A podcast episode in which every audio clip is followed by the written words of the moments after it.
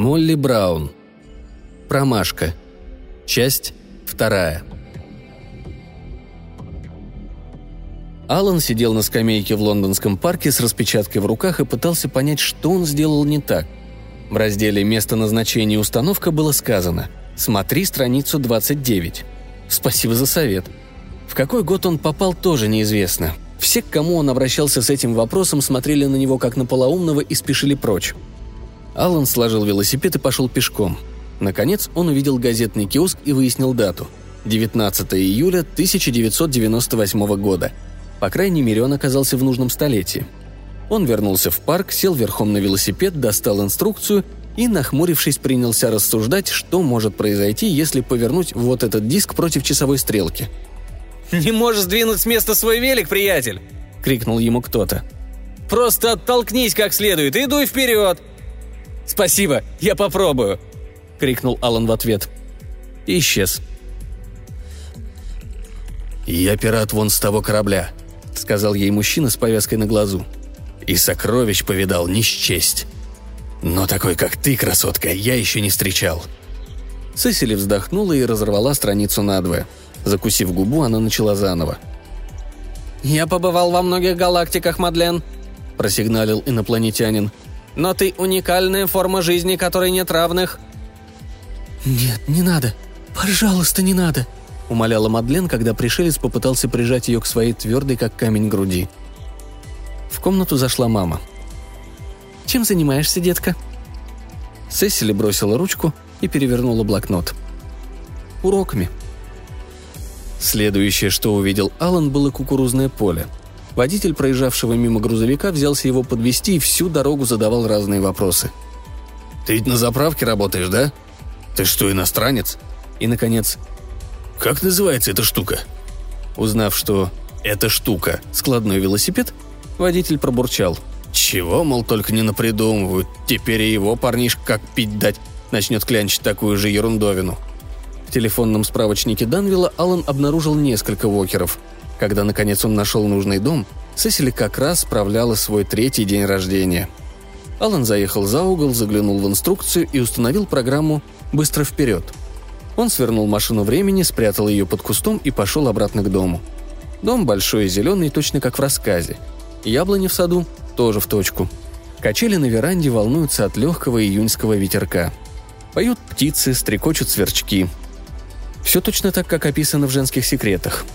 Алан пошел по дорожке к двери и перед тем, как постучать, взволнованно откашлялся, откинул с лба непослушную прядь и набрал побольше воздуха, как в рассказе Сесили Уокер. Дом ожил. Алан услышал цоканье высоких каблучков по деревянному полу и шелест ситцевого платья. «Кто там?» Алан в изумлении уставился на нее. «Ты подстриглась!» «Что?»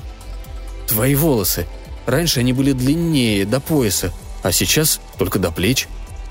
«Я вас знаю?» «Узнаешь», — ответил он по тексту рассказа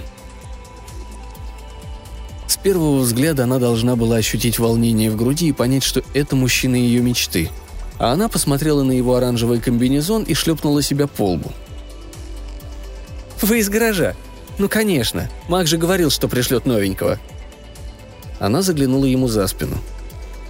«А где ваш буксир?» «Где что?» В любви победившей время ничего не говорилось о буксире.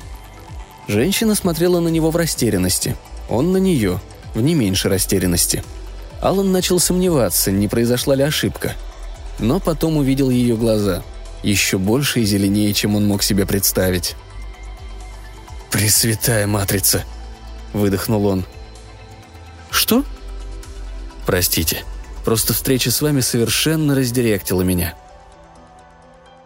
«Мистер, я не понимаю ни единого слова», Гнать надо этого типа в зашей. У него точно не все дома.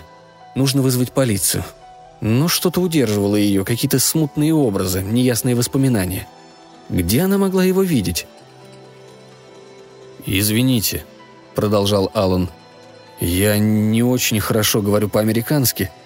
Я из англоговорящей Европы, вот в чем дело». «Англоговорящей Европы? То есть из Англии, что ли?» «Не совсем», можно войти? Я все объясню». Она впустила его, но предупредила. Во-первых, соседи немедленно прибегут с ружьями, если услышат ее крик, и, во-вторых, у нее черный пояс. По кунг-фу. Алан кивнул и пошел за ней, недоумевая, зачем ему такие подробности и вообще, что такое по кунг-фу. Она пригласила его в гостиную и предложила сесть. Он уселся на красный под бархат диван и в изумлении обнаружил такие исторические реликты, как черно-белый телевизор с антенной-рогаткой, обои в цветочек, телефон с диском набора и целые полки книг без всякого защитного покрытия. Она взяла деревянный стул с подлокотниками, отнесла его к противоположной стене и села. «Ну, давайте, выкладывайте».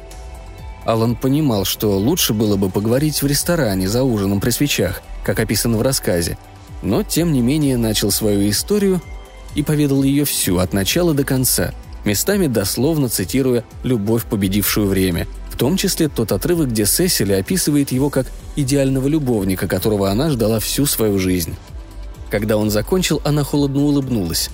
«То есть вы проделали весь этот долгий путь из будущего только за тем, чтобы проведать бедную Сесили? Как трогательно!» «Вот те и матрица», подумал Алан.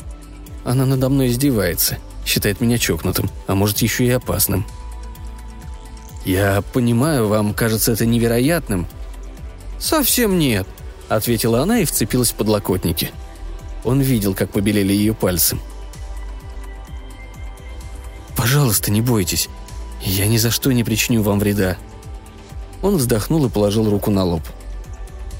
В рассказе все было совсем по-другому — но я никогда не писала рассказов.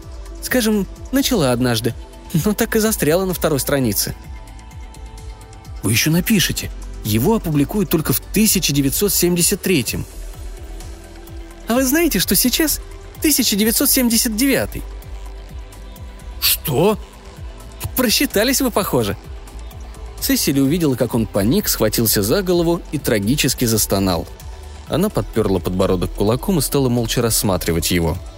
Незнакомец уже не казался таким страшным. Ненормальным, да, но не страшным.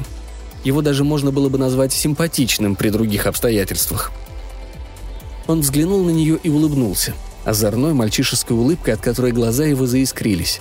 На мгновение Сесили почти позволила себе представить, что было бы, если бы, просыпаясь, она видела такую улыбку. Она приосанилась, выпрямила спину – «Послушайте», — заговорил он. «Да, я опоздал на несколько лет, но главное, я вас нашел. если рассказ напечатают чуть-чуть позже, то ничего страшного. Подумаешь, просто малость просчитался». «Прошу прощения», — возразила Сесили. «По-моему, в этом деле пунктуальность решает все. Если бы ваша история хоть на йоту была правдой, а это, конечно, не так, вы появились бы здесь раньше. Вы сами сказали — Рассказ опубликовали в 1973 году, и если он основан на реальных событиях, то вы должны были появиться задолго до того. Я и появился, только слишком рано. Что вы хотите сказать? Невольно заинтересовалась Сесили. Хочу сказать, что уже бывал здесь и встречался с вами. И разговаривал. Когда? Да вы не вспомните. Вам исполнилось три года, и ваши родители устроили в саду праздник. Конечно, я сразу же понял свою ошибку, но обманул вашу маму и сказал, что зашел извиниться, потому что мой малыш заболел и не может прийти на день рождения. Никакого риска, кто-нибудь из детей наверняка не явился. И точно, она решила, что я отец маленького Сэмми и пригласила меня в дом. Я хотел тут же дать дёру, но ваш отец протянул мне пиво и пустился в рассуждение о чем-то.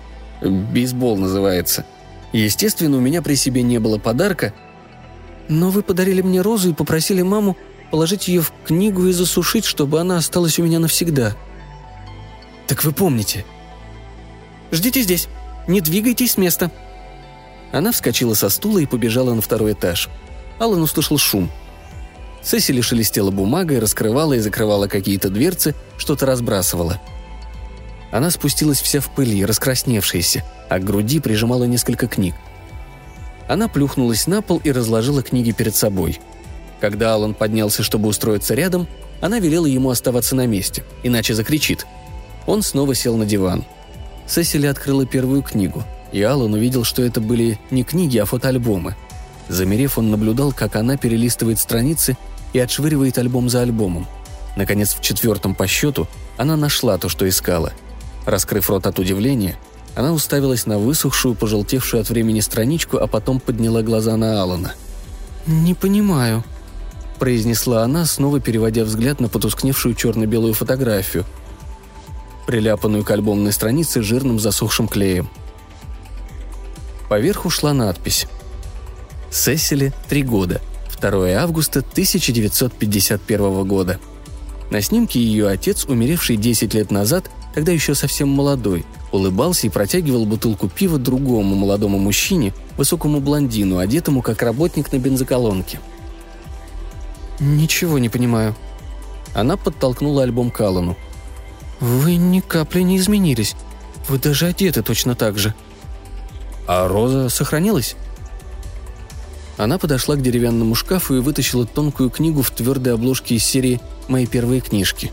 Она открыла ее и показала ему высушенный расплющенный цветок. «Так вы ничего не придумали», – ошарашенно сказала она. «Это правда. Вы все поставили на карту, чтобы найти меня, потому что нам суждено быть вместе, и ничто, даже время не может нас разлучить». Алан кивнул. Похоже на реплику из любви, победившей время. «Сукин сын!» Алан подпрыгнул. Такого поворота сюжета он не помнил. «Простите?» «Сукин ты сын!» «Но... но в чем дело?» Она встала и начала мерить шагами комнату. «Ты, значит, тот единственный? Это ты, мистер Совершенство, мистер Любовь до гроба. Заботливый, любящий, потрясающий в постели. И ты решил объявиться именно сейчас? Отлично, просто отлично!» «Что-то не так?» – спросил Алан. «Что-то не так?» – переспросила она. «Он еще спрашивает, что не так. Я скажу тебе, что не так. Месяц назад я вышла замуж, понимаешь, кретин?» «Ты замужем?» «Еще раз повторить!» «Но ты не можешь быть замужем. Мы должны были найти наше счастье в определенной точке пространства, которое всегда существовало и всегда будет существовать. А теперь все пошло прахом». Столько лет, столько лет! Одни школьные годы чего стоят, сущий ад. У меня у единственной из нашего класса не было парня, чтобы пойти с ним на выпускной.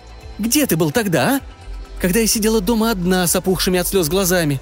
Этими долгими субботними вечерами, когда я по три раза к ряду мыла голову, чтобы убить время. Или еще того хуже, когда я работала в баре у Гастингса и подавала выпивку заезжим торговым агентам, изображавшим из себя холостяков. Почему тебя не было рядом, когда я так нуждалась в тебе?» «Понимаешь, у меня только пять первых страниц руководства по эксплуатации». Аллан шагнул к Сесили и положил руки ей на плечи. Она не отшатнулась. Он нежно притянул ее к себе. Она не сопротивлялась. «Послушай, мне очень жаль. Я настоящий чайник, такую кашу заварил. Ты счастлива со своим мужем, ты не писала никакого рассказа. Давай-ка я просто вернусь туда, откуда пришел и ничего этого никогда не случится. «Кто сказал, что я счастлива?» «Ты же только что вышла замуж». Сесили оттолкнула его. «Я вышла замуж, потому что мне исполнилось 30, и я поняла, другого шанса уже не будет. Видишь ли, такое случается. В определенном возрасте вдруг понимаешь, сейчас или никогда. Будь ты проклят. Но почему ты не пришел вовремя?» Тебе 30? Пресвятая матрица. За полчаса ты превратилась из трехлетней малышки в женщину старше меня. Аллан увидел выражение ее лица и пробормотал что-то вроде извинения. «Послушай», — сказала Сесили, — «тебе пора. Муж вернется с минуты на минуту». «Я знаю, что пора. Но дело вот в чем. В этом паршивом рассказе все правда. Я увидел твою фотографию и понял, что люблю тебя и всегда любил. Всегда. Такова природа времени. И даже если наша история – результат какого-то парадокса, и все вдруг в миг исчезнет, клянусь, что я никогда не забуду тебя. Где-то в пространстве есть точка, которая принадлежит только нам. Я в это верю. Алан направился к выходу. До свидания, Сесили.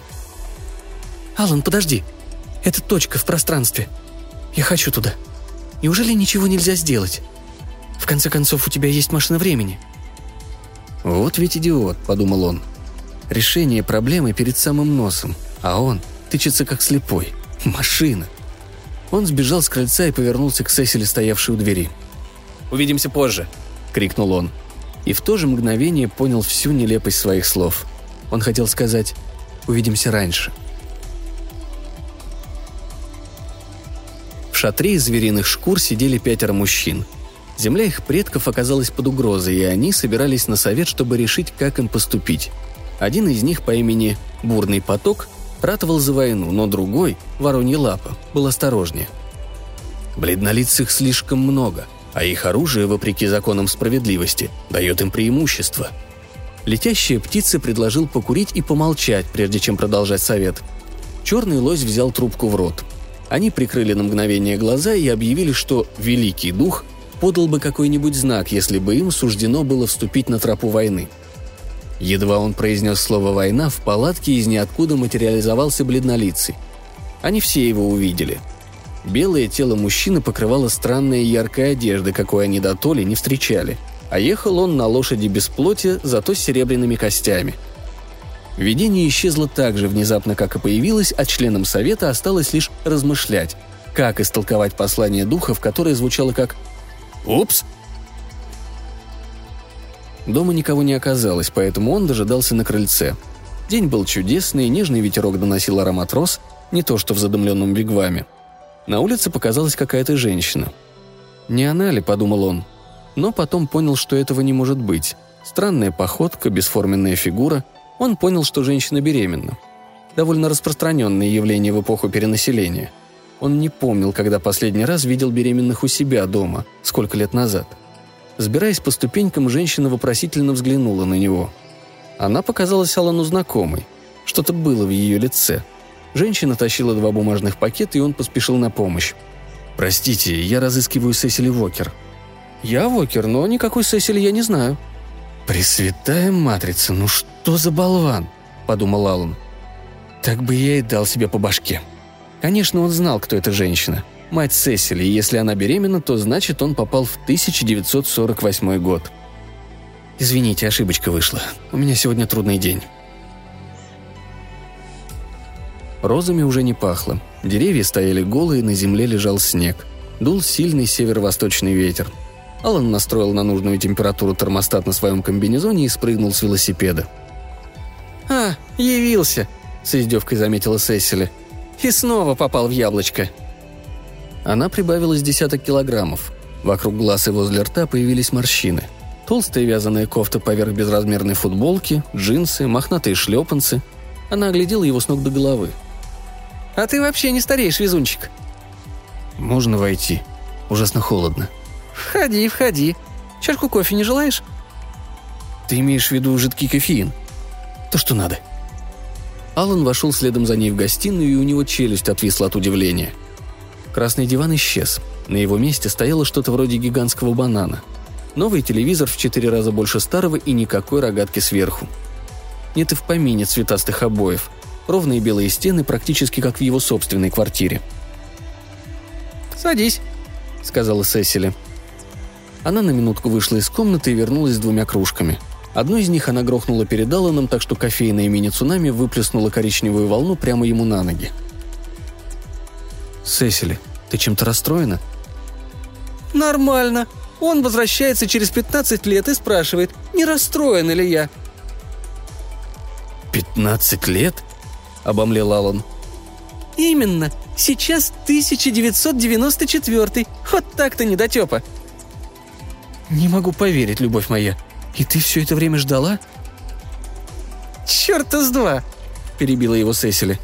Когда я встретила тебя тогда, в 79-м, то поняла, что и минуты больше не проживу в этом так называемом бардаке. Наверное, я установила рекорд по самому короткому замужеству и самому быстрому разводу. Уж по меркам Данвилла точно. В итоге я превратилась в 30-летнюю разведенку, не прожившую с мужем и двух месяцев, и мне пришлось снова проводить субботние вечера в одиночестве, намывая голову. А люди судачили. Бог мой, как судачили. Но мне было все равно, потому что я, наконец, встретила свою половинку и ждала от будущего только хорошего. Он же сказал, что все устроит. Сказал, что вернется. И я ждала. Ждала год, потом два, потом три. Через десять лет я устала ждать. Если ты думаешь, что я разведусь еще раз, то ты спятил». «Хочешь сказать, ты снова вышла замуж?» «А что мне оставалось? Если в сорок ты еще кому-то нужна, такой шанс не упускают. И потом, у меня были все основания думать, что ты исчез навсегда». Я никогда не исчезал, Сесили. Я все время был здесь, но вечно попадал не вовремя. Дурацкая машина. Никак не могу в ней разобраться. Может, Арни посмотрит ее, когда придет. Он меня в технике понимает толк. Ой, что я такое говорю? Скажи, ты написала рассказ? О чем писать-то? Да и что бы изменилось? Женские секреты разорились много лет назад. Пресвятая матрица! Если ты так и не написала этот рассказ, то я не мог бы знать о твоем существовании. Тогда как я здесь оказался? Черт возьми, парадокс получается. Мне не положено провоцировать такие ситуации, не говоря о том, что я, чего доброго, вдохновил индейцев взяться за оружие. Ты не заметила чего нового в истории Америки? Ты о чем? Неважно. Послушай, у меня идея. Когда точно ты развелась? Не помню. В конце 79-го, в октябре или ноябре вроде бы. Ладно. Туда-то я и направлюсь. В ноябрь 1979-го. Жди меня. Это как? Хороший вопрос. Ну, просто поверь мне на слово. Мы будем сидеть с тобой в этой комнате прямо здесь и прямо сейчас, но только кое-что в нашей жизни сильно изменится, ведь мы будем 15 лет как женаты. Уговор? — «А как же Арни?» «Арни ничего не заметит, потому что ты никогда не выйдешь за него». Алан поцеловал ее в щеку. «Я на минутку, то есть... Э, короче, до встречи в 79-м. В общем, ты поняла». И он направился к двери. «Погоди!» – окликнула его Сесили. «Ты вроде того парня, который выскочил из дома купить пачку сигарет, а вернулся через 30 лет». «Что за парень?» «Да так, мне нужны гарантии, что тебя не занесет куда-нибудь. Тащи сюда свою машину». «Что, вот это она и есть?» – удивлялась Сесили через минуту. «Она самая». «Черт возьми, а похоже на велосипед». «Куда поставить?» Сесили повела его наверх. «Сюда», – показала она. Алан разложил велосипед и поставил возле кровати. «Не хочу, чтобы ты улизнул от меня в следующий раз». «Но я и в этот раз не хочу», Придется. Я замужем и, по крайней мере, на 15 лет тебя старше. Но твой возраст не имеет никакого значения. Когда я впервые увидел тебя и влюбился, ты уже 300 лет как была мертва. Да уж, ты умеешь сказать девушке приятное. Знаешь, не нужен тебе 79-й. Я парадоксов не понимаю, но знаю, что они мне не нравятся. Если мы хотим навести порядок, то тебе лучше появиться до 1973-го, когда должен был выйти мой рассказ – Попробуй 71 или 72 Сейчас мне кажется, что те два года были какими-то необычными. Я жила как во сне. Ничто не имело значения, ничто не трогало меня. Такое ощущение, как будто я все время чего-то ждала. Ждала день за днем, хотя так и не поняла чего. Она отступила назад и стала наблюдать, как он медленно вращает диск управления. Потом он исчез, а она кое-что вспомнила. Как она могла об этом забыть? Ей было одиннадцать, и она причесывалась перед зеркалом в спальне. Да-да, она закричала, и когда родители ворвались в комнату и стали спрашивать, в чем дело, она ответила, что видела мужчину на велосипеде. Родители даже хотели отвезти ее на консультацию к детскому психиатру. Черт побери этого Алана. Опять он промахнулся.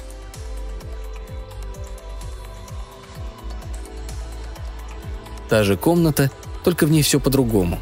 Другое время суток.